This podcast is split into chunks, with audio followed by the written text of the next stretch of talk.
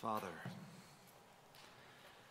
you who looked down upon the death of your only Son, please help us tonight to open our eyes and look up to see him. We ask in his name. Amen.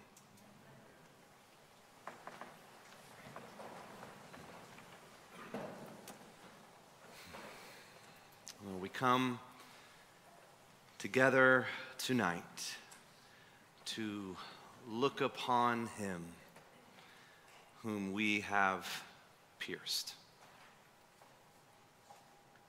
We gather together tonight to survey the wondrous cross. On this Good Friday, this holy and solemn day, we gather as the church to weep and to wail and to worship before the cross. We've just heard from John chapter 18 and 19, the true and tragic account of the arrest and betrayal of Jesus in the garden, the interrogation and questioning of Jesus by Annas and by the governor, the betrayal and denial of Jesus by two of his own disciples, the flogging and the beating and the humiliation and the mocking of Jesus by the soldiers, the collective rejection and repudiation of Jesus by the crowds, and the public execution and death of Jesus on the cross. And on days like today, at times like this, it should make us sick. And oftentimes, it makes us feel ashamed. And sometimes, it causes us to tremble. And they will look upon him whom they have pierced. Zechariah prophesied.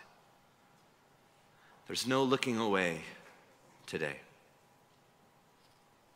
There's no way around it. There's no avoiding the cross. So we look at the cross today and we see Jesus with his arms outstretched, bruised, beaten, betrayed by himself, bleeding. And as we look on him, as we survey the wondrous cross, what do we see? First, we see what we have done to him. You may not be Judas, but you have betrayed him. You may not be Peter, but you have denied him.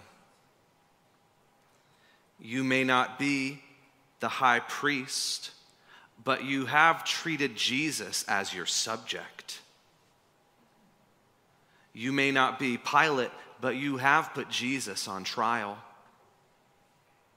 You may not be a soldier, but you have struck against Jesus with your words and with your body.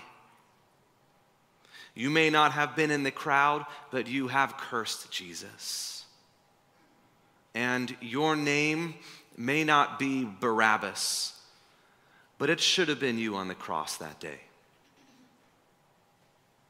Every single one of us is equally culpable in the death of the innocent Son of God by virtue of our sin. Our sinful nature and our sinful rebellion as we pray every Sunday in thought, word, and deed implicate us as responsible for Jesus' death. We are responsible for the cross. Our sin made it necessary. So if there be anyone arrogant here tonight, if there be anyone prideful, if there be anyone who in any way feels any less guilty than those people, hear the indictment of Good Friday. We did this to him. We held the hammer. We drove the nails. We spit upon him. We struck his face. Behold, the man upon the cross, my sin upon his shoulders.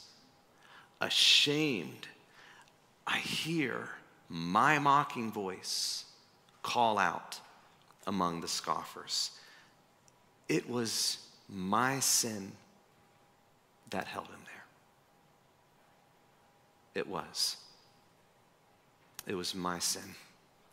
It was your sin. It was our sin that nailed Jesus to the cross. We heard this earlier from Isaiah 53, pointing ahead to Calvary. Surely he has borne our griefs and our sorrows. Yet we esteemed him stricken, smitten by God, and afflicted. But he was pierced for our transgressions, he was crushed for our iniquities. Upon him was the chastisement that brought us peace, and with his wounds we are healed. All we like sheep have gone astray. We have turned every one to his own way, and the Lord has laid on him the iniquity of us all. It's quite a blanket statement there, and it's full of gloriously good news, but it's also full of serious implications for every single one of us. No exceptions to it, no getting out of it that on the cross, the Lord God laid upon Jesus, the innocent one, the spotless one, the perfect one, the one who had never done anything wrong, the iniquity, three key words, of us all. We sang this earlier. Perhaps one of the most terrifying verses of any hymn that we ever sing as a church. Who was the guilty? Who brought this upon thee?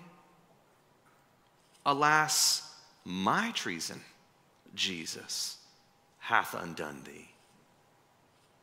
'Twas I, Lord Jesus, I it was denied thee. I crucified thee. Lord, have mercy. Christ, have mercy upon us. Lord, have mercy upon us. We look at Jesus today and we see what we have done to him. But we look closer and we see what he has done for us. It had to be this way. We need to know that. It had to be this way. There was no other way. The curse of all of our sin and all of our guilt and all of our iniquities, the incomprehensible weight of all the punishment and wrath that we deserved, the incalculable cost of the penalty that we owed, unleashed with righteous fury and poured out in full force upon Jesus. It had to be this way so that Jesus, the perfect, sinless, spotless Lamb of God, would fully and forever break the curse. We are too weak to break, and pay the penalty we were too poor to pay, and take the punishment so that we would be saved, and die our death so that we would be raised every last one of your sins, And every last one of my sins had to be placed upon Jesus in full so that every last drop of his blood would pay for every last one of our sins in full. We are fully responsible, therefore, we are fully forgiven. We are fully implicated, therefore, we are fully covered. So please don't run away from the cross. I plead with you not to run away from the cross. You run from the cross, you remain responsible. You run from the cross, you remain culpable. Run to the cross. Run to the cross and receive all of the benefits and all of the blessing and all the mercy and all the grace and all of the forgiveness secured for you there by Jesus Christ. Down at the cross where my Savior died, down where for cleansing from sin I cried, there to my heart was the blood applied glory to his name. We've got to remember today that Jesus willingly offered himself for us. He offered himself willingly. Earlier in John's gospel, chapter 10, verse 18, Jesus said this No one takes my life from me, but I lay it down of my own accord. So I wish tonight that I had time to say all of your names one by one and to look each one of you in the eye and say, Beloved, Jesus laid down his life for you. Willingly, sacrificially, voluntarily, gladly, lovingly, Jesus laid down his life for you. He offered his hands to the soldiers, he offered his feet to the soldiers. And with every drive of the hammer, he allowed them to nail your sins to his cross. So there is now no more guilt upon you tonight. There is now no more any penalty for you to pay. There is therefore now no condemnation for those who are in Christ Jesus. I once had the privilege of visiting with a dear saint who was almost at the end of their life. And after a few minutes of small talk there in the hospital room, this person asked their family to leave the room for a few minutes and close the door. So I pulled up a chair, I got close, and then this dear person began to weep. And they told me of something wrong they had done many years earlier when they were a child. If there was a scale for sins, if there was such a scale, one being minor, 10 being major, this would have been so a one. but when this person was a child, they made a mistake. And someone close to them had shamed them and blamed them and convinced them of all sorts of lies because of this one mistake. And they had never told another soul, not even their spouse. This person knew and loved and trusted Jesus.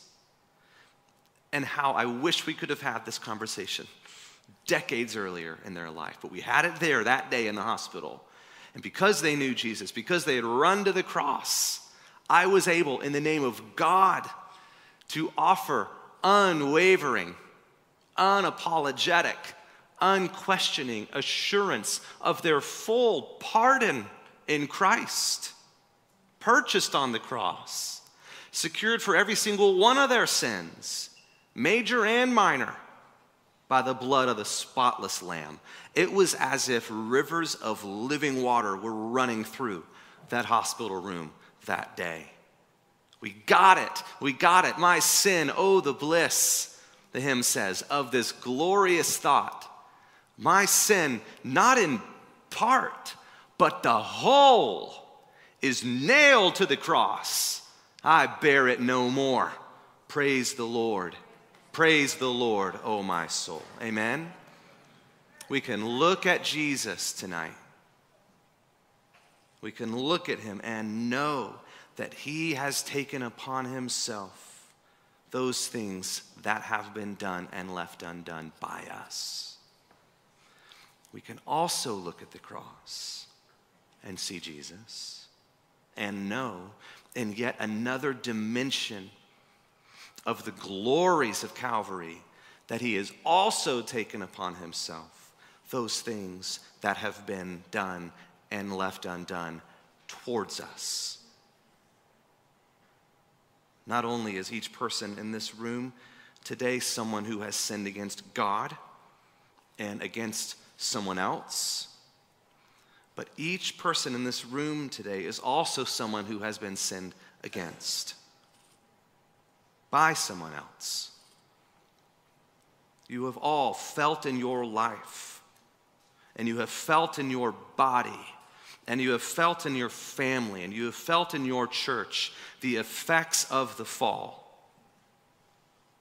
I have the privilege of knowing many of you and knowing many of your stories, but I know just enough to know that I don't even know the half of what you have experienced in this life. There are stories you could tell of loss and heartbreak and grief and betrayal. You have been sinned against by friends, by colleagues, by leaders, by loved ones, and you didn't deserve it. You didn't. There are also many in this room today who have experienced violence or who have experienced abuse whether it's physical, emotional, sexual, spiritual, or all of the above. I invite you to see your Savior on the cross, fully bearing in his wounds all of the pain, and all the tragedy, and all of the betrayal, and all the violence and all of the abuse that has been inflicted upon you. Jesus bore your abuse on the cross. Your Savior bore your sins, yes, praise God. And He also bore your suffering. You are not alone in your suffering. You are not alone in your suffering. See your suffering Savior on the cross. And if you see nothing else in his wounds, know that they promise healing one day for yours. Because of the cross, we can know that no suffering is wasted and no injustice is unseen. The cross speaks of redemption and justice for every sin and for all suffering. Oh, to see my name written in the wounds, for through your suffering I am free. Death is crushed to death, life is mine to live, won through your selfless love. This, the power of the cross. You may not be standing on Golgotha today, looking up at the actual cross. You may not be Mary or John, quote, the disciple whom Jesus loved standing nearby, close enough to hear Jesus' actual last words, but Jesus still speaks those last words over you today. So hear him with his last dying breath, hear Jesus from the cross today. It is finished. So, what is there left for you to do? It is finished. So, what sin is left for which you must atone, it is finished. Will your suffering or your injustice go along unavenged? It is finished. And they will look upon him whom they have pierced. We see what we have done to him, and we see what he has done for us. Our Savior has dealt with our sin and our suffering once and for all.